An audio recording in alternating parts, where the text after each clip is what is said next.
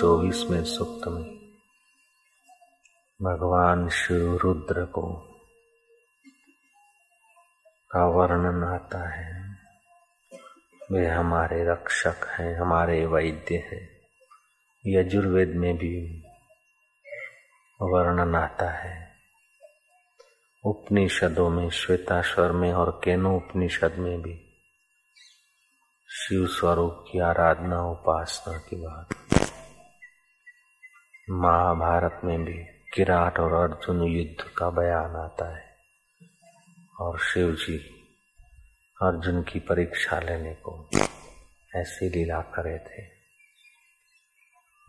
हिमालय में कृष्ण और अर्जुन को शिव जी ने दर्शन दिया था। अश्वत्थामा को शिव जी ने अस्त्र दिए थे। अर्जुन को पाशुपत अस्त्र दिया था। उपमन्यु को भी शिव जी ने दर्शन दिया था। हम्म, अर्जुन को पाशुपत अस्त्र दिया था। उपमन्यु शिव दर्शन। जामवंती के पुत्र सांब की भी कथा आती है। भगवान शिव प्राणी मात्र का आत्मा है। सृष्टि के कण कण में जरे जरे में समाये हुए। कल्याण स्वरूप श्री शिव। त्रेता युग के बाद, उस कल्याण स्वरूप शिव की उपासना मूर्ति के रूप से की जा रही थी। पहले तो ऐसे ही मति शुद्ध होती थी।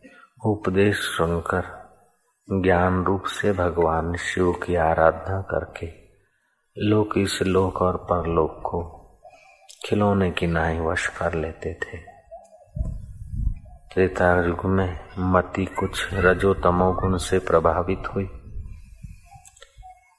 आर्यों ने भगवान शिव की मूर्ति पूजन की परंपरा चलाई, ऐसा भी कहीं आता है।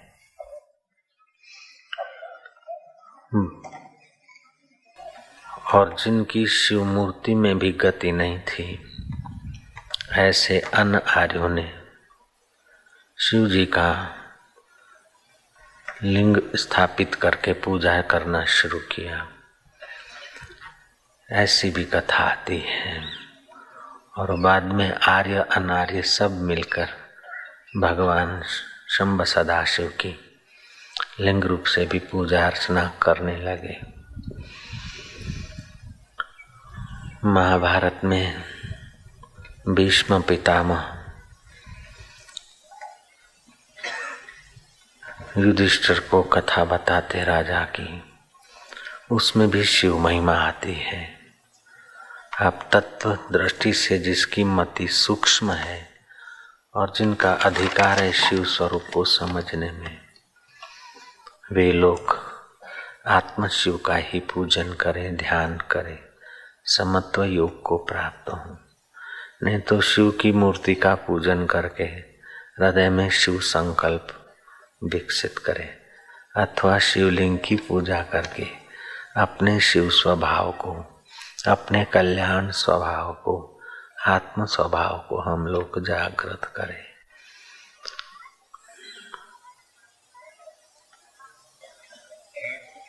गो दूध से माखन से शिवलिंग पूजन करने से अश्वमेघ यज्ञ का फल भी कहा गया है। लेकिन आत्मभाव से शिव का पूजन करने से तो परम शिव का साक्षात्कार भी कहा गया है। भीष्म युधिष्ठिर संवाद में चित्रभानु की कथा अष्टावक्र मुनि ने बताई। सरस्व पारधी की, जो किसी काल में सरस्व पारधी था, वह राजा चित्रभानु हुआ। ऐसी अष्टावक्र की कथा भीष्म ने युधिष्ठिर को बताई। इन सब बातों से ये स्वतः सिद्ध हो जाता है कि मनुष्य जिस भाव से, जिस गति से परमात्मा का पूजन, चिंतन, धारणा, ध्यान करता है। उतना ही उसकी सूक्ष्म शक्तियों का विकास होकर स्थूल जगत की आसक्ति छोड़कर, सूक्ष्मतर, सूक्ष्मतम स्वरूप परमात्मा शिव को पाकर, यह लोक और परलोक को जीत लेता है। इस लोक की आसक्ति नहीं, परलोक की आसक्ति नहीं। इस लोक और परलोक में ऐन्द्रिक सुविधाओं हैं। शरीर को सुख है, लेकिन अपने को स्व को सुख पहुँचाए बिना शरीर का सुख बेबुनियाद है अस्थाई है। अनुकूलता का सुख तुच्छ है, आत्मा का सुख परम शिव स्वरूप है, कल्याण स्वरूप है। आत्मलाभान परम लाभम न विद्यते। आत्मलाभ से कोई परम लाभ नहीं। आत्म सुख से कोई परम सुख नहीं और आत्मज्ञान से कोई बड़ा ज्ञान नहीं। भगवान शिव हिमालय में प्रकट हुए वशिष्ठ जी के आगे और वशिष्ठ जी ने प्रार्थना किया कि हे देवादि देव महादेव ऐसी कौन सी पूजा अर्चन विधि है, जिससे ये जीव संसार पास से मुक्त हो जाए? संसार तापे तपता नाम योगो परम औषध। संसार के ताप से तपे हुए जीवों के लिए योग परम औषध है। और वह ज्ञान योग भगवान शंभ सदाशिव ने वशिष्ठ जी को बताया था। वह ज्ञान योग जहाँ कहीं किया जा सकता है। शिव मंदिर में जात पात का भेद पहले से ही नहीं रहा। किसी भी जात वर्ण का हो आदमी कल्याण करने वाले शिव की पूजा गरीब से गरीब आदमी भी कर सकता है। केवल एक पानी का लोटा अर्पण करके भी वह अपने को भाव और प्रेम से पावन कर सकता है। बिली पत्र अर्पण करने का अर्थ है, सत्वगुण, रजोगुण और तमोगुण, ये तीनों गुण संसार की इस माया के मुख्य संचालक। इस माया इन तीनों गुणों से संसार का संचालन करती। ये तीनों गुण माइक है, माया के हैं। माया को और गुणों को सत्ता देने वाले कल्याण स्वरूप शिव को मेरे तीनों गुणों के कर्म और स्वभाव अर्पण करता हूँ। ऐसा करके जो निरहंकार होता है वह आत्म शिव को शीघ्र ही पा लेता है। पंचामृत की पूजा का अर्थ तात्विक अर्थ भगवान शिव ने बताया। पृथ्वी, जल, तेज, वायु, आकाश, ये पाँचों भूत और उस पाँचों भूतों से बने हुए भौतिक पदार्थ, ये सब का सब अधिष्ठान रूप आत्म शिव के आधार से है। ऐसा सोचकर जो पंचामृत ये पंचभूतों का मिश्रित जगत में कर्ता और भोक्ता पाने का भाव न रखकर परमात्मा शिव के संतोष के लिए तटस्थ भाव से, पक्षपात रहित, राग द्वेष रहित भाव से जो व्यवहार करता है, वह शिव की पूजा ही करता है। कबीर जी ने भी ऐसी बात कही।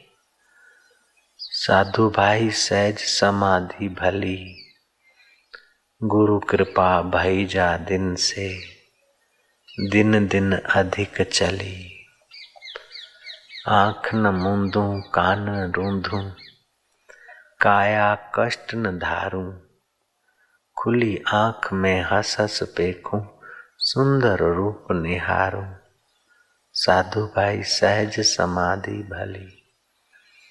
खाऊं, पीऊं, सो करूँ पूजा। पाँच भूतों से जो पंच भौतिक वस्तुओं पैदा होती है, पाँच भूतों को और पंच भौतिक वस्तुओं को सत्ता देने वाला, वह आत्म शिव, उसके संतोष के लिए, उसकी प्रसन्नता के लिए, जो संयम से खाता, पीता, लेता, देता है, भोग बुद्धि से नहीं, निर्वाह बुद्धि से जो करता है उसका तो भोजन करना भी पूजा हो जाता है। खाऊं, पीऊं, सो करूँ पूजा। हरू, फिरूं, सो करूँ परिक्रमा। भाव न राखूं दूजा। साधु भाई सहज समाधि भले। राम कृष्ण की उपासना जब प्रगाढ़ हुई, उपासना सूक्ष्म सूक्ष्म तर हुई। उन दिनों की बात है राम कृष्ण परमहंस कहीं मुसाफरी कर रहे थे। गाड़ी रुकी।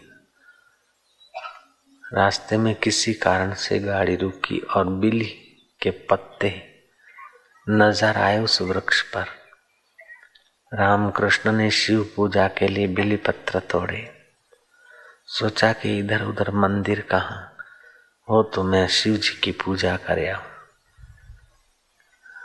सोचते सोचते चित्त शांत हुआ। वे तो बिली पत्र अपने सिर पर चढ़ाने लगे। नमः शिवाय, महेश कराय, शिवाय च शंभवाय च मयो भवाय मेरा अंतरात्मा परमात्मा शिव मेरे साथ पास। भाव समाधि में तल्लीन हो गए। तुलसी अपने राम को रिझ भजो या खींच भूमि फेंके उगेंगे उल्टे सीधे बीच चाहे आरंभिक उपासना करो, चाहे मध्यम उपासना करो, चाहे आखिरी उपासना करो, लेकिन अब उपासना करके अपने कल्याण स्वरूप शिव को पालो। बस यही शास्त्र, संत और पुराणों का दृष्टिकोण है। आरंभ में साधक स्थूल मति में, स्थूल जीवन में, स्थूल गति में होता है, इसलिए उसे उपासना करनी पड़ती है। तस्वा हम मैं उसका हूँ। मानो वो कहीं दूर है, कैलाश में है, वैकुंठ में है, साकेत लोक में है, मैं उसका हूँ। ऐसा करके वो आरंभ करता है।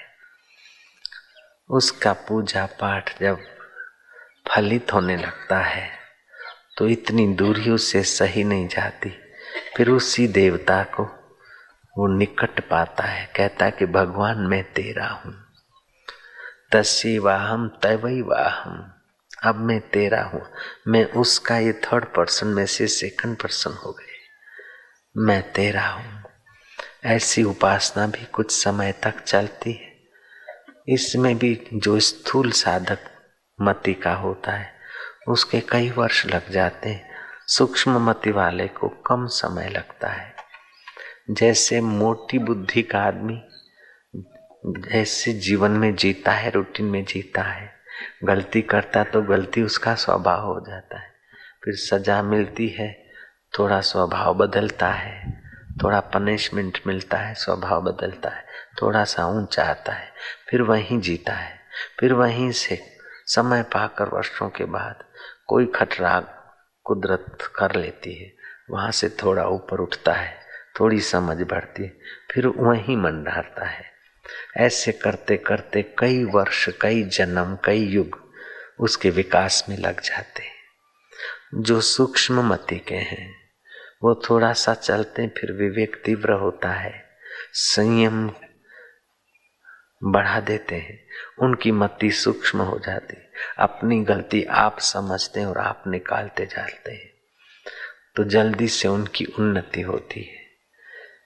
कोई बुरी आदत को आप ही समझकर बुरी आदत निकालने का प्रयत्न करते नहीं निकलती तो जो जिनको आदत नहीं, ऐसे पुरुषों का सहयोग, आशीर्वाद लेकर बुरी आदत निकाल के वे उन्नत हो जाते हैं।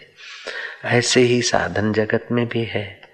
जो अत्यंत स्थूलता में जीते हैं, उनके लिए तो तस्सी वाह हम हम उसके हैं, हम भगवान के हैं, ऐसा समझते हैं।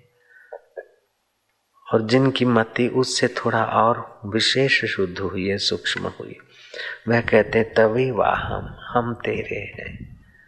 आरंभ में हम उसके हैं, फिर मध्यावस्था आती कि हे भगवान, हम तेरे हैं। पहले तू वो लग रहा था, अभी तू ये लग रहा है। बाद में जब तीव्रता बढ़ जाती है, तात्विक सत्संग मिल जाता है।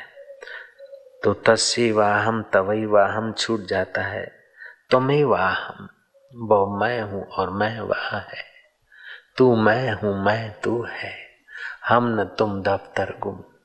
गलती से जो देह को मैं मान रहे थे, सूक्ष्म देह, स्थूल शरीर को मैं मानते हैं।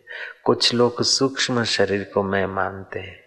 स्थूल शरीर में मैं होती है तो जगत की आसक्ति बढ़ती है। सूक्ष्म शरीर में मैं होती है तो विचारों की और सिद्धांतों की आसक्ति होती है। और स्थूल और सूक्ष्म शरीर में मैं हटकर, वास्तविक मैं में मैं जब मिलती है तो सारा जगत नंदनवन हो जाता है, सारा संसार आत्ममय हो जाता है। राम कृष्ण को ऐसे ही हो गया। सिर पर बिल्ली पत्र रखते कि सब शिव है तो यह भी शिव वो भी कभी कभार फूल तोड़ने जाते तो समझते कि फूल तोड़कर कहाँ चढ़ा? सारा जगत शिव स्वरूप है। तो शिव पर ही फूल चढ़े हैं। यहाँ से तोड़कर और जगह कहाँ ले जाऊँ? ये आखिरी अवस्था है। सारा जगत ब्रह्म रूप हो जाता है। तुकाराम महाराज ने अपने आप से सवाल पूछा, जगत में सर्व प्रकारे सुखी कौन आए मना तुम शोधुनी पाए फिर उस महापुरुष ने साधना के बाद अपने आप से ही उत्तर पाया। दृष्टि ज्ञानमयी कृत्वा पश्चेत हरिरेव जगत। गुरु नानक ने भी यही अनुभव पाया। सिख धर्म का पहला ग्रंथ है जप जी जप जी का पहला वचन है एक ओंकार वह परमात्मा काल पुरुष, उसका स्वाभाविक ध्वनि है ओमकार पतंजलि महाराज ने भी यही अनुभव पाया। तस्य वाचक प्रणव। उस परमात्मा का स्वाभाविक नाम, स्वाभाविक ध्वनि ओमकार है। तस्य वाचक प्रणव। सनातन धर्म ने, इस्लाम धर्म ने, सिख धर्म ने उस ओमकार को अपनाया। सनातन धर्म ने तो इसका खोज करके सब मंत्रों के साथ फ़ायदा उठाने की व्यवस्था की। इस्लाम धर्म ने ओमकार में से थोड़ा अर्ध मात्रा का हिस्सा ले लिया। सनातन धर्म ने ओम नमः शिवाय करके शिव कल्याण स्वरूप उस मंत्र के साथ ओम जोड़ दिया। वैष्णवों ने नारायण के साथ ओम जोड़ दिया। ओम नमो भगवते वासुदेवाय। शाक्तों ने ओम भूर्भुव स्व करके ओमकार जोड़ दिया। सौर्यों ने ओम सूर्याय नमः, ओम रवये नमः, ओम भानवे नमः, ओम खगाय नमः। ओम श्री सवित्रु सूर्य नारायण नमः करते हुए ओमकार से जोड़ जोड़ने। ये ओमकार और अक्षरों की नाई बनाया गया नहीं है, ये अनहद नाद है। और सारे शब्द आहत से, टकराव से पैदा होते हैं। कंठ, तालु और केंद्रों से टकराव से पैदा होते हैं। सीखने से बोले जाते हैं, सिखाए जाते हैं, तब उच्चारण होता है। ओम सिखाया नहीं जाता है, ऐसे उच्चारित होता है। बालक पैदा होता है नर्स, दाइया, डॉक्टर इस बात की चिंता नहीं करते कि मोटा है कि पतला है। रोता है कि नहीं रोता? अगर नहीं रोता तो उसे चुंडी मारते, थप्पी लगाते, रोए। ताकि उसका वो जो चैतन्य आत्मा है, उसकी चेतना सारे शरीर में सुव्यवस्थित पहुँच जाए तो शरीर का कोई सा डैमेज न रहे।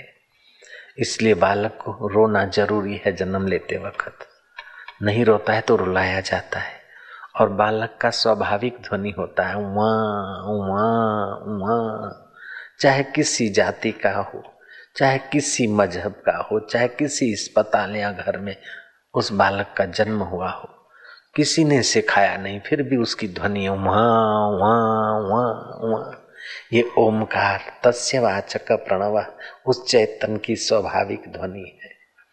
जैसे बर्फ़ की स्वाभाविक शीतलता होती, अग्नि की स्वाभाविक उष्णता होती है, इख की स्वाभाविक मिठास होती है, ऐसे उस सचिदानंद परमात्मा की सतता, चेतनता और आनंदता ये स्वाभाविक है। तो उस स्वाभाविक ध्वनि से जो रुदन निकलता है, वहाँ वहाँ वहाँ वहाँ वहाँ वही बच्चा बड़ा हो गया, बूढ़ा हो गया, बीमार हो गया, अस्पताल में पड़ा है। हकीम डॉक्टर निराशा बता रहे वो बूढ़ा चदरिया ताने हुए भी अजपा जाप कर रहा है अनजाने में।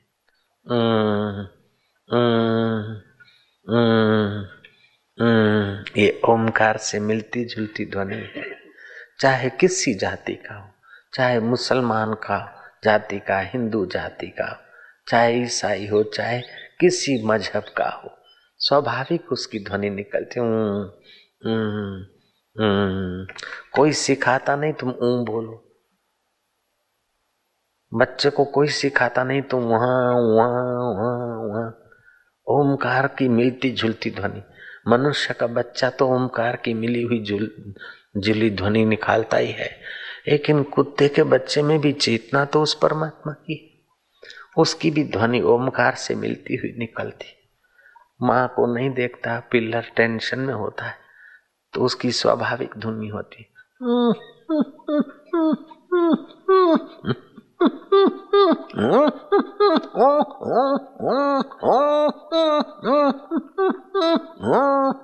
कौन सिखाता है उसको? कहाँ से आती उसकी योग्यता? मानना पड़ेगा। स्वीकारना पड़ेगा। जितना आराम से, आसानी से बुद्धि पूर्वक मान लिया, स्वीकार लिया, उतना जल्दी कल्याण होगा। नहीं तो डंडे खाकर भी मानना पड़ता है। यम का मार सह के भी मानना पड़ता है कि परमात्मा एक है और हमारे हृदय का आधार है। वह सर्वाधार शिव को हमारा बार बार प्रणाम है। वो रोम रोम में रम रहा है, इसलिए उस राम को हमारा प्रणाम है। उसका चिंतन स्मरण करने मात्र से हमारे पाप ताप हर लेता है इसलिए उस हरि को हमारा प्रणाम है। ईश्वरो सर्वभूता नाम हृदय से अर्जुन तिष्ठति। ब्राह्मण सर्वभूतानि यंत्र रूढ़ानी माया भगवान कृष्ण कहते हैं कि वह ईश्वर सर्व प्राणियों के हृदय में है। लेकिन माया रूपी यंत्र पर बैठे और भटक भटक के बिचारे कहीं के नहीं रहते। जैसे आप ट्रेन में बैठे तो जहाँ ट्रेन जाएगी वहीं आपको जाना होगा।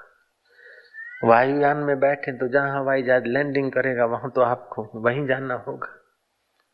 ऐसे ही आप मन में बैठे, बुद्धि में बैठे, आप रूप में बैठे आपको देखने की बहुत रुचि है।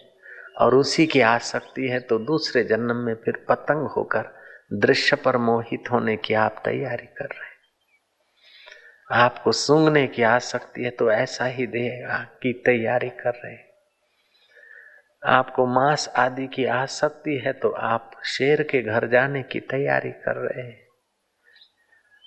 अथवा तो आपकी वैर वृत्ति मज़बूत है तो आप सांप के घर जाने की तैयारी कर रहे आपको शराब की तीव्र इच्छा है तो आप शराब के अड्डे ज़रूर जाते चाय की इच्छा है तो चाय की दुकान पर पहुँचते हैं। शरबत की इच्छा है तो कोल्ड ड्रिंक हाउस में पहुँचते हैं। और सत्संग की इच्छा है तो संत के द्वार पहुँचते ऐसे ही जैसी तुम्हारी इच्छा तीव्र होती है, वैसे ही जगह पर आप यहाँ पहुँचते हैं। ठीक इन इच्छाओं का कुल मिलाकर गणित जो अधिक से अधिक प्रभावशाली इच्छा होती है जीव की। मरते समय उसकी वैसी ही यात्रा होती। मानो मुझे भगवान की भक्ति की भी इच्छा है और शादी करने की भी इच्छा है। काम वासना भी मेरे में बहुत है, मान लो। और भगवान की भक्ति की भी मेरी इच्छा है। और मेरी मृत्यु हो गई तो उन दोनों इच्छा में जो तीव्र इच्छा होगी अगर काम वासना तृप्त करने की इच्छा होगी तो अब मुझे प्रकृति शरीर देगी, भूड का, बकरे का। हो, आराम से काम वासना, कबूतर का, भोगो। अगर मुझे ईश्वर प्राप्ति की इच्छा तीव्र होगी और ऐसा सहयोग मिल जाएगा तो काम वासना का समय राम के चिंतन में लग जाएगा, काम वासना क्षीण हो जाएगी, देर सबेर रोम रोम में रमे हुए राम का मुझे साक्षात्कार हो जाएगा। मानो मुझे पद की प्रतिष्ठा की वाहवाह की इच्छा है।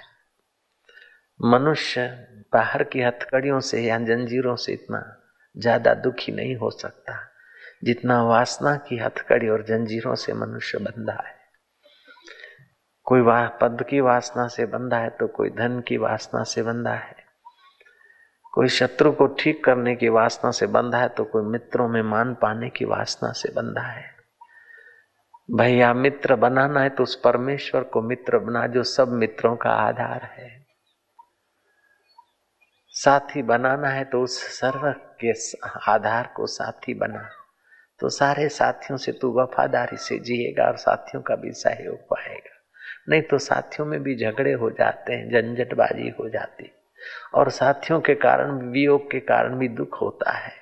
संयोग भी दुख दे देता है, वियोग भी दुख दे देता है। जो प्रेम परमात्मा के नाते करना चाहिए, वो अगर किसी के सौंदर्य पर प्रेम किया तो सौंदर्य ढल जाएगा, प्रेम द्वेष में बदल जाएगा। अथवा तो सौंदर्य ढलने के पहले ही आपकी प्रीति ढल जाएगी। जो मोहब्बत परमात्मा को करनी चाहिए, वो मोहब्बत अगर हाड़ मास के शरीर को करोगे तो अपना और अपने मोहब्बत करने योग्य का दोनों का आहित होता है। जो विश्वास भगवान पे करना चाहिए, वो विश्वास अगर धन पर करते हैं तो धन भी सताता है। इसलिए कृपानाथ अपने आप ऊपर कृपा कीजिए कि बहुत समय बीत गया इन पंच भौतिक वस्तुओं में आसक्ति प्रीति करने से। इसलिए पंच भौतिक वस्तुओं का सदुपयोग करें, भगवान शिव को जैसे पुजारी अथवा ब्राह्मण लोग अथवा उनके भक्त पंचामृत चढ़ाते ऐसे आपकी वस्तुओं का आत्म शिव की प्रसन्नता के लिए सदुपयोग करें और सदाचार से जिए तो आपकी मति सत्य, चित्त आनंद स्वरूप शिव का साक्षात्कार करने में सफल हो जाएगी।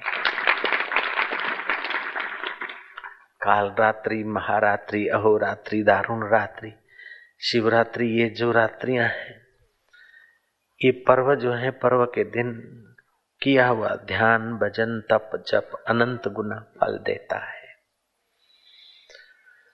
जैसे एक चपरासी को पानी का गिलास पिला देते हो, ठीक है, वो बहुत बहुत तो आपकी फ़ाइल एक टेबल से दूसरे टेबल पहुँचा देगा। लेकिन तुम्हारे घर पर एक प्राइम मिनिस्टर या राष्ट्रपति एक पानी का प्याला पी लेता है तो उसका मूल्य बहुत हो जाता है। से जितने जितने ऊँचे पद हैं, उतना उनसे संबंध रखने से ऊँचा लाभ होता है। तो ऊँचे में ऊँचा सर्व राष्ट्रपतियों का भी आधार, चपरासियों का भी आधार, साधु संत, साधु का सब का आधार परमात्मा है। तुम परमात्मा के नाते अगर थोड़ा बुद्ध भी कर लेते हो तो उसका अनंत गुना फल होना स्वाभाविक। ईश्वर के नाते तुम बच्चे को बड़ा करो। बच्चा बड़ा होगा, शादी करेगा, बहू लाएगा। मुझे सुख देगा। ज़रूर वो दुख देने वाला होगा, क्योंकि आप नियति के खिलाफ चल रहे हैं। नियति ने तो तुम्हें कर्म योगी बनने के लिए मनुष्य जन्म दिया है, लेकिन तुम भोग योगी बनोगे तो भोग में तो गड़बड़ करके तुम्हारे से योग करवाने की व्यवस्था है नियति की। बच्चे को पालो, पोषो, लेकिन वो सुख देगा। अरे, एक हाड़ मास का तुम्हारे पेशाब की जगह से पैदा किया हुआ बच्चा पर इतना भरोसा करते हो तो सारी सृष्टि को जिसने पैदा किया है, उसके भरोसे बच्चे का पालन पोषण कर दो। बच्चा तो क्या, बच्चे का दोस्त और बच्चे का बाप भी तुम्हारी सेवा करेगा। जो भरोसा ईश्वर पे करना चाहिए, वो भरोसा अगर धन पे किया तो वो टेंशन बढ़ाएगा। जो सुख ईश्वरीय सुखात्म सुख लेने के लिए समय गुजारना चाहिए वह सुख अगर और विषय विकार झूठ कपट के सहारे से लेने की कोशिश किया तो पानी भी लोया, कुछ हाथ नहीं लगेगा। अंत में रीति हम रह जाएँगे। अगर बुद्धि सूक्ष्म है तो ये बात हमें जल्दी समझ में आती। नहीं तो समझाने वालों को भी अपना शत्रु मानने की बेवकूफ़ी शुरू हो जाती। जय राम जी की। इसलिए सावधान रहे। कर्म करने में सावधान रहे। और पहले के कर्मों का जो फल आ रहा है, उसको आनंद से भोग ले। रोक रोक कर नहीं।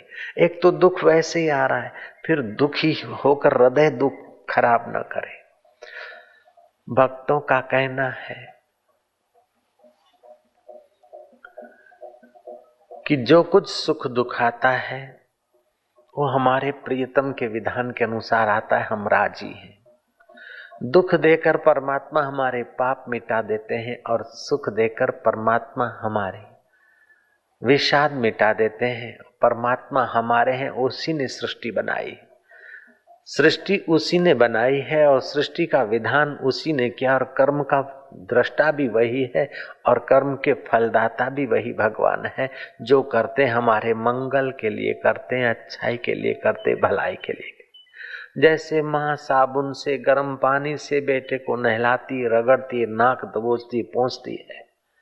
बच्चे को अच्छा नहीं लगता, फिर भी उसके हित में होता है। और मीठा मीठा भोजन और व्यंजन खिलाती, तभी भी उसके हित में होता है। ऐसे अनुकूलता, यश और सुख मिल जाता है, तभी भी भगवान हमारा हित करते हैं। प्रतिकूलता, अपयश या दुख का प्रसंग आता है तो हमारी शुद्धि के लिए उस सृष्टिकर्ता की व्यवस्था है। कर्मवादी कहते हैं कि पाप का फल दुख है और पुण्य का फल सुख है।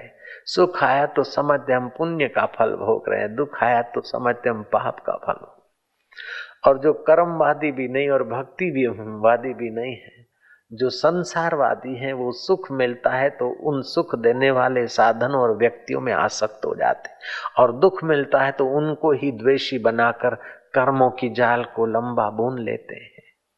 दुख देने वाले से द्वेष करके दुख को गहरा बना देते हैं। सुख देने वाले से राग करके सुख की आसक्ति में हम लोग बंध जाते हैं। न सुख में बंधना है, न दुख को गहरा करना है। सुख और दुख को इस संसार के एक विलास मात्र आलादनी शक्ति की लीला मात्र समझकर सुख दुख को देखते रहना है, पसार होने देना है। सुख दुख जहाँ होता है, उसको वहीं रखो, अपने में मत लाओ। सुख मन को होता है, सुख सुविधा सुविधा शरीर को होती है, असुविधा शरीर को होती है और सुख दुख मन को होता है। काला चमड़ा होता है, बोले, मैं काला हो गया, तू काला नहीं हुआ, लाला। गोरा चमड़ा होता है सर्दियों में, बोले मैं गोरा हो गया। मांस बढ़ता है जरा सर्दियों में जाड़ों में, बोले मैं मोटा हो गया। गर्मियों में जरा आहार कम लिया जाता है, पतला हो जाता है, मांस कम होता है, बोले मैं पतला हो गया। अरे लाला, परमात्मा के प्यारे सनातन अंश ईश्वर के, काला तू नहीं होता, गोरा तू नहीं होता, मोटा तू नहीं होता, पतला तू नहीं होता। लंबा तू नहीं और नाटा भी तू नहीं। लंबी हड्डियों की रचना है, नाटी हड्डियों की व्यवस्था है। ऐसी हड्डियों के पिंजर तो कई करोड़ों बार तेरे को मिले। कई बार मिले और कई बार छोड़ दिए गए। ऐसे ही इस पिंजर को भी एक दिन छोड़ देगा। तू काला नहीं, तू गोरा नहीं, तू लंबा नहीं, तू नाटा नहीं। तू मोटा नहीं, तू पतला नहीं, तू सुखी नहीं। सुख अनुकूलता से आता है, मन सुखी होता है। दुख प्रतिकूलता से आता है, मन दुखी होता है। उस सुख दुख को भी कोई सत्य स्वरूप देख रहा है। वह कल्याण स्वरूप तेरा शिव है, तू उससे मुलाकात कर बच्चा चलते चलते गिर पड़ता है, लेकिन हर समय रोक कर नहीं उठता है। चोट तो लगी। लेकिन जब तक उसकी दुखाकार वृत्ति पैदा नहीं होती, तब तक वो दुखी नहीं होता है। एयर कंडीशन में बैठा है साहब। टीवी अपना रंग दिखा रही रेडियो पायल चमका रहा है, आइसक्रीम पड़ी है दास दासियाँ हजूरी भर रहे हैं, ऐहिक सब सुविधाएँ हैं। लेक पैलेस में मेरे को बताया किसी ने कि सात कमरे हमारे जो हैं, साढ़े सात हज़ार रुपया रोज के किराए से चलते हैं। सोलह तारीख को हम गए थे, वहाँ के लोगों ने हमको बताया। तो साढ़े सात हज़ार रुपया उदयपुर में, लेक पैलेस में, जाकर कमरे में ठहरे कोई आदमी।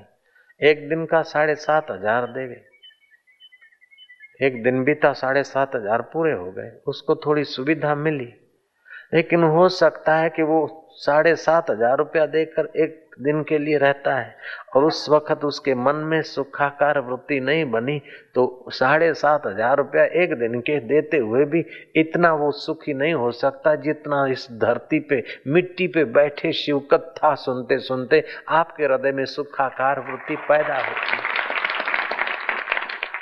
तो मानना पड़ेगा कि सुख के साधन मिलना एक बात है सुखाकार वृत्ति होना दूसरी बात है।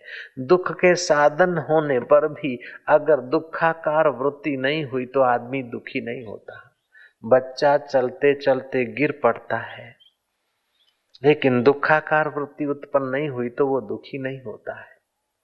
तो आपकी वृत्ति उत्पन्न होती है। दुखाकार तब आप अपने को दुखी मानते हैं। सुखाकार वृत्ति उत्पन्न होती है तब आप अपने को सुखी मानते हैं। आप सुखी हो कि दुखी हो? बाबा, कभी तो हम सुखी हैं, कभी तो दुखी। आप पापी हो या पुण्य आत्मा बाबा, कभी हम पापी हैं, कभी पुण्य आत्मा आप बीमार हो या तंदुरुस्त? बोले बाबा जी हम कभी बीमार हो जाते और कभी तंदुरुस्त। आप अच्छे आदमी हो कि बुरे हो? बाबा कभी कभी तो हम बहुत अच्छे, अभी तो बहुत अच्छे हैं। इस समय तो हम लोग बहुत अच्छे लेकिन बाज़ार में जाए और जरा तू में हो जाए, फिर हमारे जैसा कोई बुरा नहीं। हम ही कहते मेरे जैसा कोई बुरा आदमी नहीं मिलेगा। जयराम जी की मैदान में अगर हम डट जाए तो मुश्किल है, पीछे हट जाए। हमारे जैसा कोई बुरा नहीं मिलेगा। तो तुम बुरे आदमियों के भले आदमियों के बाबा, हम तो कभी भले आदमी और कभी बुरे आदमी। अच्छा तो तुम एक हो कि अनेक हो? बोले, हैं तो हम एक। तो जब बुरे आदमी होते तो फिर भले कैसे हुए? बीमार होते हो तो तंदुरुस्त कैसे? सुखी हुए तो दुखी कैसे? तो मानना पड़ेगा कि तुम एक हो, ये वृत्तियाँ तुम्हारी अनेक है, बिल्कुल सीधी बात है। इसको तो नास्तिक भैया भी स्वीकार करेगा। शत्रु भैया हो कोई, है तो नहीं मेरा कोई शत्रु, लेकिन शत्रु भैया भी कोई हो तो वो भी इस बात को तो स्वीकार करने की कृपा करेगा हम एक हैं, ये वृत्तियाँ अनेक तो इस सुख दुख वृत्तियों को होता है। चाहे कितना भी बढ़िया सुख हो चाहे कितना भी खतरनाक दुख हो वृत्तियों को होता है। लेकिन हम गलती क्या करते हैं कि अपने शिव स्वभाव से भूले हैं। आत्मशिव की पूजा नहीं जानते इसलिए इन वृत्तियों के साथ जुड़कर जूझते रहते जैसे तरंगों को देखते हो तो आह्लादित रहते हो लेकिन हाँ, दरिया की तरंगों से जुड़ते हो तो थपड़े खाने पड़ते हैं। ऐसे इन वृत्तियों के साथ जुड़ते हैं, हम तो थपड़े खाने पड़ते इसलिए भगवान शिव कहते हैं कि मुनीश्वर, जो बालक मती के हैं, आरंभिक हैं, वे तो पंचामृत की पूजा करके मेरी आराधना करते हैं। उन्हें भी पुण्य लाभ होता है। लेकिन तुम्हारे सरीखे जो तत्व चिंतक महापुरुष हैं वे तो आत्मशिव की पूजा करके तेरा निमेश भी कोई इस आत्मशिव की कथा सुनकर इसमें तल्लीन हो जाए तो मुनीश्वर उसे जगत दान करने का फल होता है। सत्रह निमेश भी इस आत्मशिव की कोई कथा सुने और उसमें वृत्ति, विश्रांति पाए तो उसे बाजपेयी यज्ञ करने का फल होता है। एक घड़ी भी अगर आत्मशिव में विश्रांति पाता है तो उसे कई यज्ञ करने का फल होता है। एक मुहूर्त, चार घड़ियों का एक मुहूर्त होता है, चौ घड़िया। अगर आत्मशिव में विश्रांति पाता है तो उसे अश्वमेघ यज्ञ करने का फल होता है। और एक पहर इस आत्म शिव में जो ध्यानस्थ रहता है, उसे कई अश्वमेघ यज्ञ करने के फल होते हैं। हे मुनि शार्दुल, जिन संतों के दर्शन से संसारी लोगों के पाप ताप क्षीण हो जाते हैं, जो संत औरों को पवित्र करने वाले हैं, ऐसे पवित्र करने वालों को भी ये आत्म शिव का ध्यान पवित्र करता है, ऐसा ये ध्यान है। भगवान शिव कहते हैं पार्वती, नास्ति ध्यानम समम तीर्थम। तीर्थ में तुम्हारा शरीर नहाता है, ध्यान में तुम स्वयं नहाते नास्ति ध्यानम समम यज्ञम। यज्ञ में तुम्हारी वस्तु सफल होती है। लेकिन ध्यान में तो तुम्हारे पाँच विकार स्वाहा होते और तुम्हारा स्व सफल होता है। नास्ति ध्यानम समम दानम। दान करने से तुम्हारा धन अन्न शुद्ध होता है। लेकिन ध्यान करने से तुम स्वयं शुद्ध होते हो। शिव जी पार्वती को कहते हैं और भगवान कृष्ण अर्जुन को कहते तपस्वी भी अधिको योगी ही तपस्वी तप करता है, सत्संग नहीं मिला तो आत्म शिव से योग नहीं कर सकता। मैं तपस्वी हूँ, मैं निमक नहीं खाता, मैं अन्न नहीं खाता, मैं जूता नहीं पहनता। कई ऐसे लोग मिले, सज्जन लोग। हम जूता नहीं पहनते महाराज, बारह साल हो गए। मैं क्या महाराज जी, पहन लो तो और अच्छा है। जूता न पहनने को याद कर रहे हो, मैं कौन हूँ? इसको याद करो, खोजो। हम फलहारी खाते हैं, अन्न नहीं खाते, पिछले बारह साल हो गए। महाराज जी, एक रोटी खा लो, जान छूटे। हम अन्न नहीं खाते, हम जूता नहीं पहनते, हम ये नहीं करते, हम ये करते हैं। जैसे गृहस्थी को होता है हम धनवान हैं, हम सत्ताधीश हैं, हमारे चार बेटे हैं हमारी दो बेटियाँ हैं। हमारे दो बेटे हैं। बेटी तेरी कैसे है गृहस्थी सेठ? बेटियाँ तो जमाइयों की डिपॉजिट है। धी ले जाएँगे जमाई और बेटे ले जाएँगी बहू। धी ले जाते सी जमाई और बेटे ले जाती सी बहू। और ये ताड़ा शरीर तो ले जाती सी शमशान और तेरा रब तेरा है। तेरा आत्मा अकाल पुरुष परमात्मा का इस बात को जान ले बंदे। ਤੁਹਾਡਾ तो भला हो ਜਾਂਦਾ ਸੀ ਤੁਹਾਡੀ ਮਿੱਠੀ ਨਜ਼ਰ ਜਨਾ ਦੇ ਨਾਲ ਪੜਦੀ ਸੀ ਜਿੱਥੇ ਪੈਂਦੀ ਸੀ ਉਹਦਾ भी भला हो जाता सी गुरु नानक ने ठीक कहा है ब्रह्म ज्ञानी की दृष्टि अमृत वर्षी और ब्रह्म ज्ञान कब होता है तस्य वाहम ये आरंभ है आपकी पूजा भक्ति का तभी वाहम ये आपका मध्य अवस्था है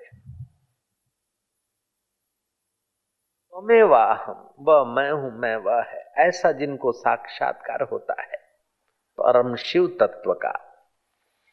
शिव जी कहते हैं कि हे मुनीश्वर, जो राग द्वेष से रहित, सुख दुख से रहित मुझ शिव स्वरूप में स्थित होता है, उसकी पूजा देव और दानव करते हैं, जैसे मैं शिव पूजित होता हूँ, ऐसे वह मनुष्य महापुरुष होकर पूजित होता है, जो आत्म शिव का चिंतन, ध्यान, श्रवण करता है। नानक जी कहते हैं ब्रह्म ज्ञानी का दर्शन वड भागी पावई, सामान्य भाग्य होगा। तो साधु साधक के दर्शन होंगे, लेकिन बड़े भाग्य होंगे, तब कोई ब्रह्म ज्ञानी साधु का दर्शन होगा। ब्रह्म ज्ञानी का दर्शन वड भागी पावई भागशाली पावई ऐसा नहीं कहा। ब्रह्म ज्ञानी का दर्शन वड भागी पावई ब्रह्म ज्ञानी को बल बल जावई। ब्रह्म ज्ञानी मुगत जुगत का दाता ब्रह्म ज्ञानी पूर्ण पुरुष विधाता। ब्रह्म ज्ञानी का कथ्या न जाई आधा अखर, नानक ब्रह्म ज्ञानी सबका ठाकुर। जेको जन्म मरण ते डरे, साध जिना की शरणी पड़े जेको अपना दुख मिटावे, साध जिना की सेवा पाप एयर कंडीशन बंगला मिल जाए, दुख मिट गया है, ये संभव नहीं है। लेक पैलेस में कमरा मिल जाए साढ़े सात हज़ार का और पेमेंट सरकार करने लग जाए, फिर भी दुख नहीं मिटेगा। जयराम जी बोलना पड़ेगा। साढ़े सात हज़ार रुपये तो एक दिन का किराया और खाने पीने का अलग। और वो सारे का सारा खर्चा गवर्नमेंट करती रहे, फिर भी आपका सब दुख नहीं मिटेगा। कब गवर्नमेंट इनकार कर दे अथवा कब पार्टी बदल जाए। अथवा अखबार में क्रिटिसाइज आ जाए तो। ये दुख तो रहेगा। फिर साथ साथ में बुढ़ापे का दुख भी रहेगा घुटनों का दर्द भी रहेगा ज़्यादा दिन रहो। हाँ, भेज वाले वातावरण में तो घुटने जल्दी पकड़े जाएँगे। बीमारी का दुख और जन्म मृत्यु का दुख इससे दूर नहीं होता है। लेकिन ब्रह्मज्ञानी मिलते हैं तो लेख पैलेस क्या और पैलेस क्या कहीं ना रहो। चाहे शबरी भीलन की ना ही एक टाइम रोटी खाओ अथवा खट्टे मीठे बेर चक चक के और कंद मूल खा खा के आप राम का इंतज़ार करते यहाँ मतंग ऋषि की सत्संग की उस सरिता में नहाती है तो शबरी तो तर गई। शबरी की कथाएँ सुनकर कईयों का मन तरने लग गया। जो जाने सत्संग प्रभाव, लोक न वेद न आन उपाऊ किसी का बेड़ा गर्क करना हो तो उसे शराब पीना सिखा दो, अथवा धर्मादय के धर्म के पैसे उसको यूज़ करना सिखा दो। उसकी सात पीढ़ियाँ कंगाल हो जाएगी, और शराब में दस पीढ़ियाँ उसकी चट्ट हो जाएगी, स्वास्थ्य में। अगर किसी का बेड़ा पार करना हो तो भगवान की भक्ति और संतों का संग का उसको चस्का लगा दो, फिर तुम खिसक जाओ, वो अपने आप तर जाएगा औरों को कईयों को लेके तरेगा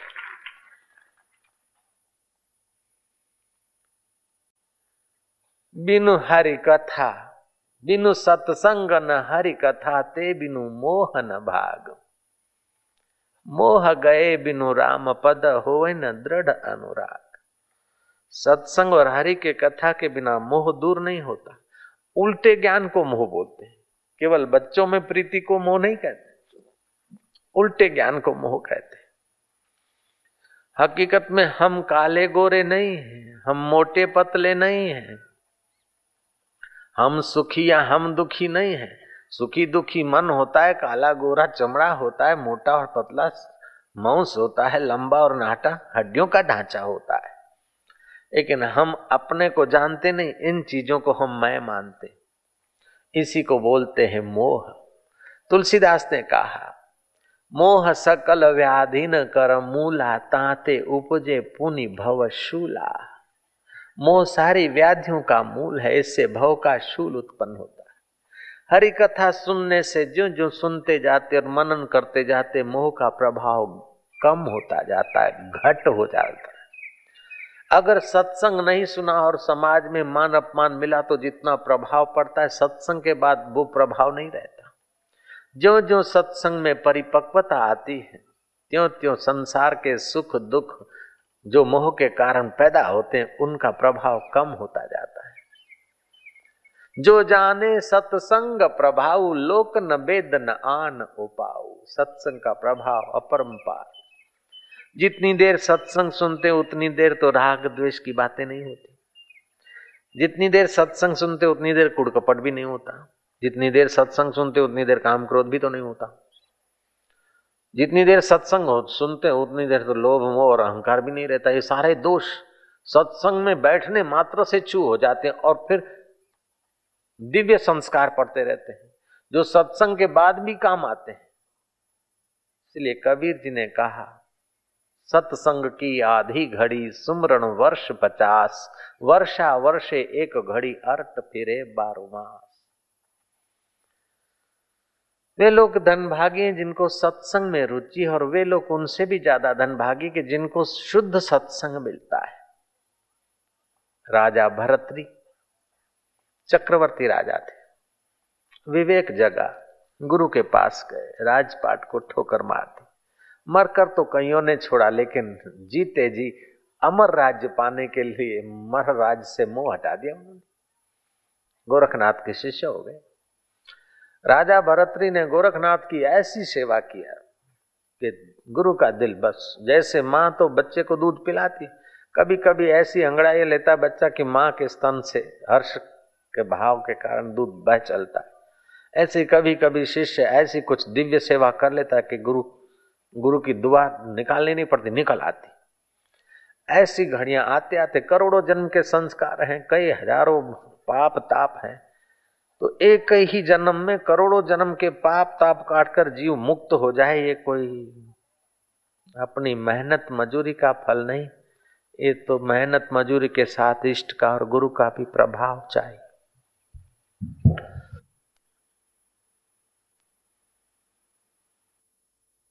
गुरु के प्रभाव से भरतरी को साक्षात्कार हुआ। भरतरी की अपनी मेहनत भी थी, त्याग भी था। मास्टर का अपना प्रभाव और विद्यार्थी की अपनी मेहनत हो। सूर्य का प्रभाव तो है, लेकिन किसान कुछ न करे तो कैसे चलेगा? किसान मेहनत करे और सूर्य की कृपा न हो तभी भी काम नहीं चलेगा। किसान की मेहनत और सूर्य की कृपा, ऐसे साधक की मेहनत और गुरु की कृपा दोनों ने सहयोग कर दिया। भरतरी को आत्मा परमात्मा शिव का साक्षात्कार हुआ। भरतरी लिखते हैं कि ऐसे दिन कब आवेंगे कि हिमालय की कोई कंदरा गुफा के शिला पर बैठा रहूँगा। शिव शिव शिव करते ही अपने आत्म शिव में समाधिस्थ होऊँगा। इतना तो अपने आत्म शिव में तल्लीन रहूँ कि जंगल के हिरण वो भी साधारण बालक नहीं, बूढ़े बुज़ुर्ग हिरण। मुझे पत्थर की शिला समझकर अपने सिंगों की खुजली मिटाने के लिए मेरे शरीर से घर्षण करें। उन्हें भी पता न चले कि मैं क्या हूँ और मुझे भी पता न चले कि कौन घर्षण कर रहा है। ऐसी मेरी समाधि कब होगी हे भुलाना राजा भरत ये इच्छा करते हैं। हम लोग ये इच्छा करते हैं कि लाडी कब मिलेगी? लाडी मिल गई तो छोरो कबारे आवेगो छोरो आया घना रे आया कहीं वे गयो भाया? छोरा आ गया के छोरो मोटो कदारे होगो। मोटो छोरो वेगे तो शादी छोरा रे लुगाई कदे दी मळेगी। लुगाई मळ गई तो छोरा रे छोरो कदे आवेगो अरे भाई, तू दादा बन गया, परदादा बन गया, लेकिन अपने मन का तो दादा नहीं बना। तेरा ये मोह है लाला। उत्तिष्ट जागृत प्राप्य वरान बोध्यत उपदेशंती ते ज्ञानम ज्ञानी न तत्वदर्शिना उपनिषद कहती है। उठ इस मोह निद्रा से। उत्तिष्ट जागृत, पहले उठ फिर जाग। हकीकत में तो आदमी पहले जगता है, बाद में उठता है। लेकिन उपनिषद यहाँ ऐसा नहीं कह रही। उपनिषद कहती है आप सुबह उठ, पहले जगते, फिर उठते हैं कि पहले उठते, फिर जगते पहले जगते, बाद में उठते शरीर तो पहले जगेगा, फिर उठेगा, लेकिन आप आप तो पहले उठेंगे, बाद में जगेंगे। आप उठेंगे, चलेंगे, महापुरुष के द्वार जाएँगे, सेवा, सुमरण, सत्संग करेंगे, तभी आप जगेंगे कि मैं सोहम हूँ, मैं वह आत्मा, परमात्मा हूँ, बाद में आप जगेंगे। अभी आप सोए हैं, भले आँखें बाहर की खुली लेकिन आप सोए आपको अपना पता नहीं। मेरा नाम महेश है। कितना झूठ बोलते हो? मेरा नाम राजू है, सरासर झूठ। मेरा नाम अशोक भाटिया है, बिल्कुल झूठ बोल रहे हैं। कूड़ो जो मेरा नाम मोहिनी बाई है, मेरा नाम चांग पलाना बाई है। ये तुम्हारा नाम नहीं है, लाला। भैया, ये तुम्हारा नाम नहीं, ये तुम्हारे हाड़ मास के शरीर का कल्पित नाम रखा गया है। अशोक की जगह पर अर्जुन रखते तो अभी पक्का होता कि मेरा नाम अर्जुन। महेश की जगह पर मोहन भैया रखते तो अभी पक्का मानते कि मैं मोहन।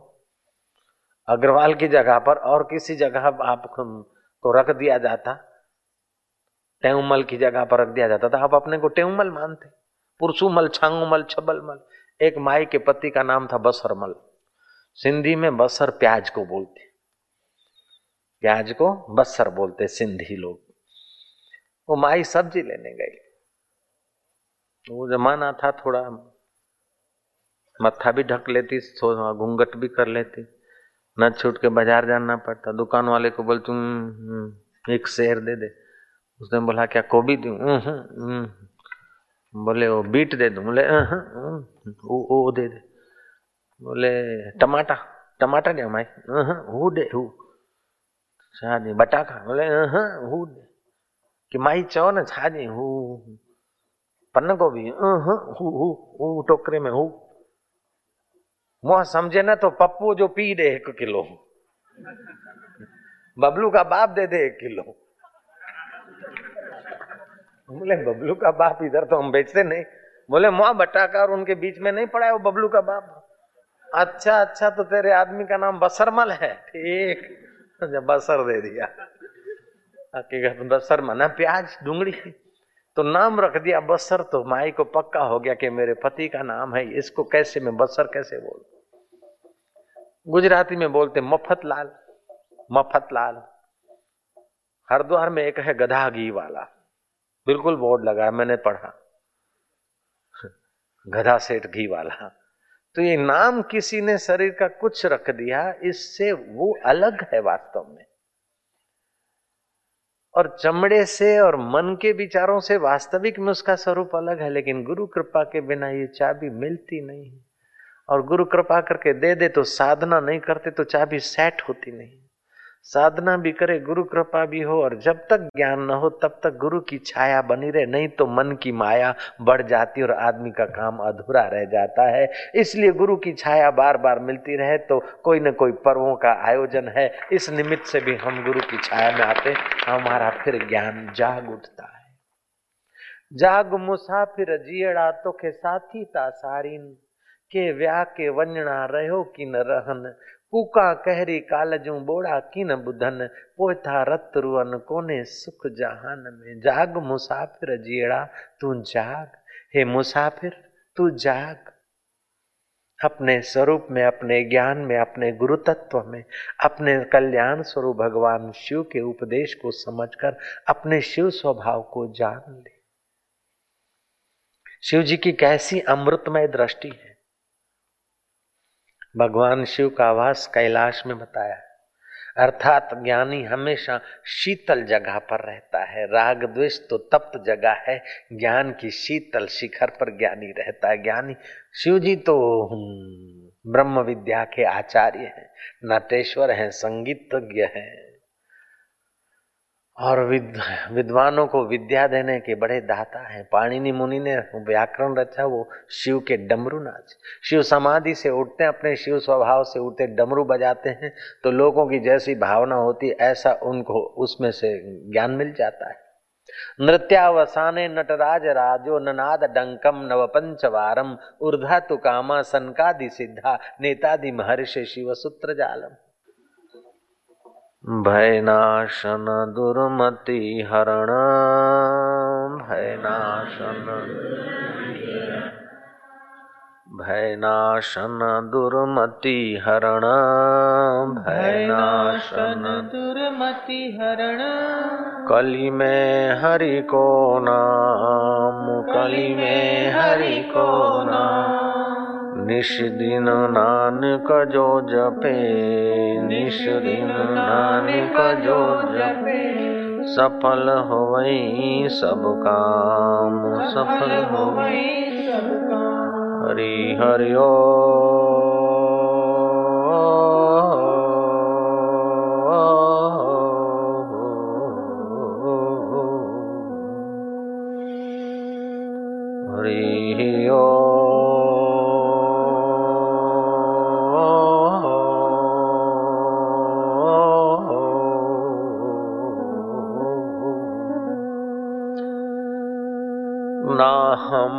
वसामि वैकुण्ठे नाहं वसामि वैकुण्ठे योगिनां हृदयेन वै योगिनां हृदयेन वै मद्भक्ता यत्र गायन्ति। मद्भक्ता यत्र गायन्ति। तत्र तिष्ठामि नारदः तत्र तिष्ठामि नारदः। हरि हरि ओ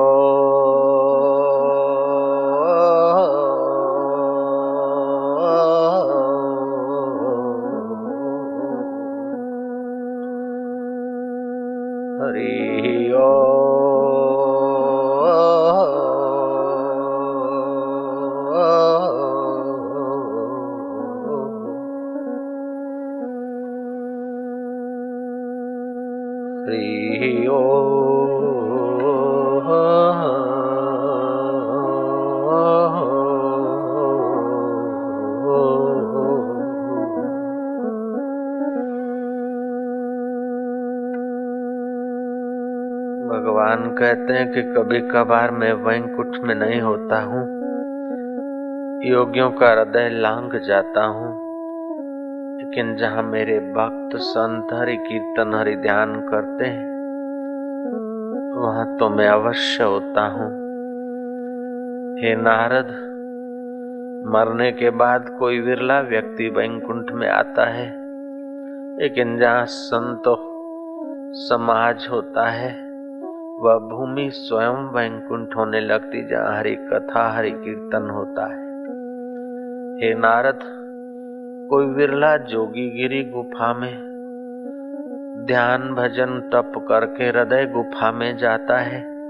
आनंद पाता है, लेकिन जहाँ कीर्तन सत्संग होता है, वहाँ तो सर्वसाधारण व्यक्ति से लेकर बड़े बड़े योगी भी हृदयश्वर का सुख सहज में पा लेते हैं। हरि ओ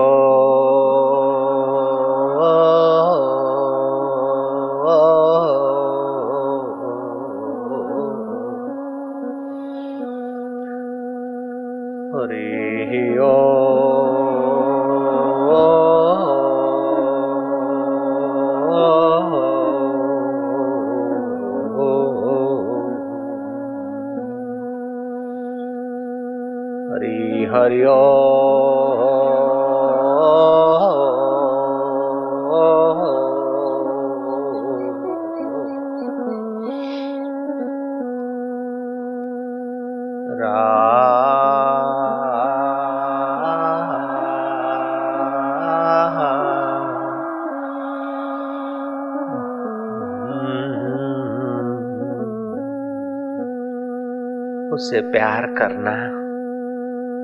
उसे चाहे शिव कह दो, राम कह दो, कृष्ण कह दो, भगवान के रूप और आकृतियाँ अनेक, भगवत तत्व एक।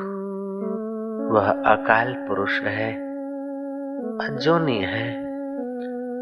शरीर तो योनि में आता है, लेकिन तुम्हारा आत्मा और तुम जोनी में नहीं आते। मटका तो जोनी में आता है कुम्हार के चाक पे चढ़ता है भट्टी में पकता है। लेकिन मटके के भीतर का आकाश काम भट्टी में पकेगा। ऐसे वह चिदानंद, सचिदानंद परमात्मा। उसको न दुख होता है, न सुख होता है। वह तो अनुमंता, भरता, भोगता, महेश्वर है। तुम्हारा अंतर आत्मा होकर बैठा है। उस सोहम स्वभाव में तल्लीन होते जाओ। तुम्हारा तो मंगल होगा। तुम्हारे संपर्क में आने वालों को भी भक्ति रस मिलने लगेगा। तुम तो तरोगे, तुम्हारे संपर्क में आने वाले भी तरेंगे। तुम केवल ईमानदारी से अपने परमेश्वर में प्रीति जोड़ दो, बाकी का सब ठीक होने लगेगा। हरि ओ।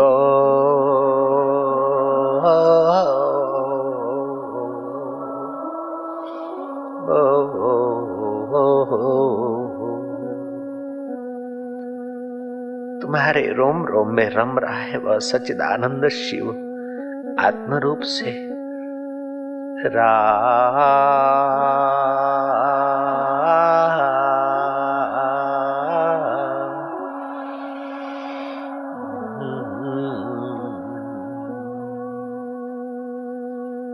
तुम्हारी रग रग पावन होती जाएगी, रक्त का कण कण पवित्र होता जाएगा।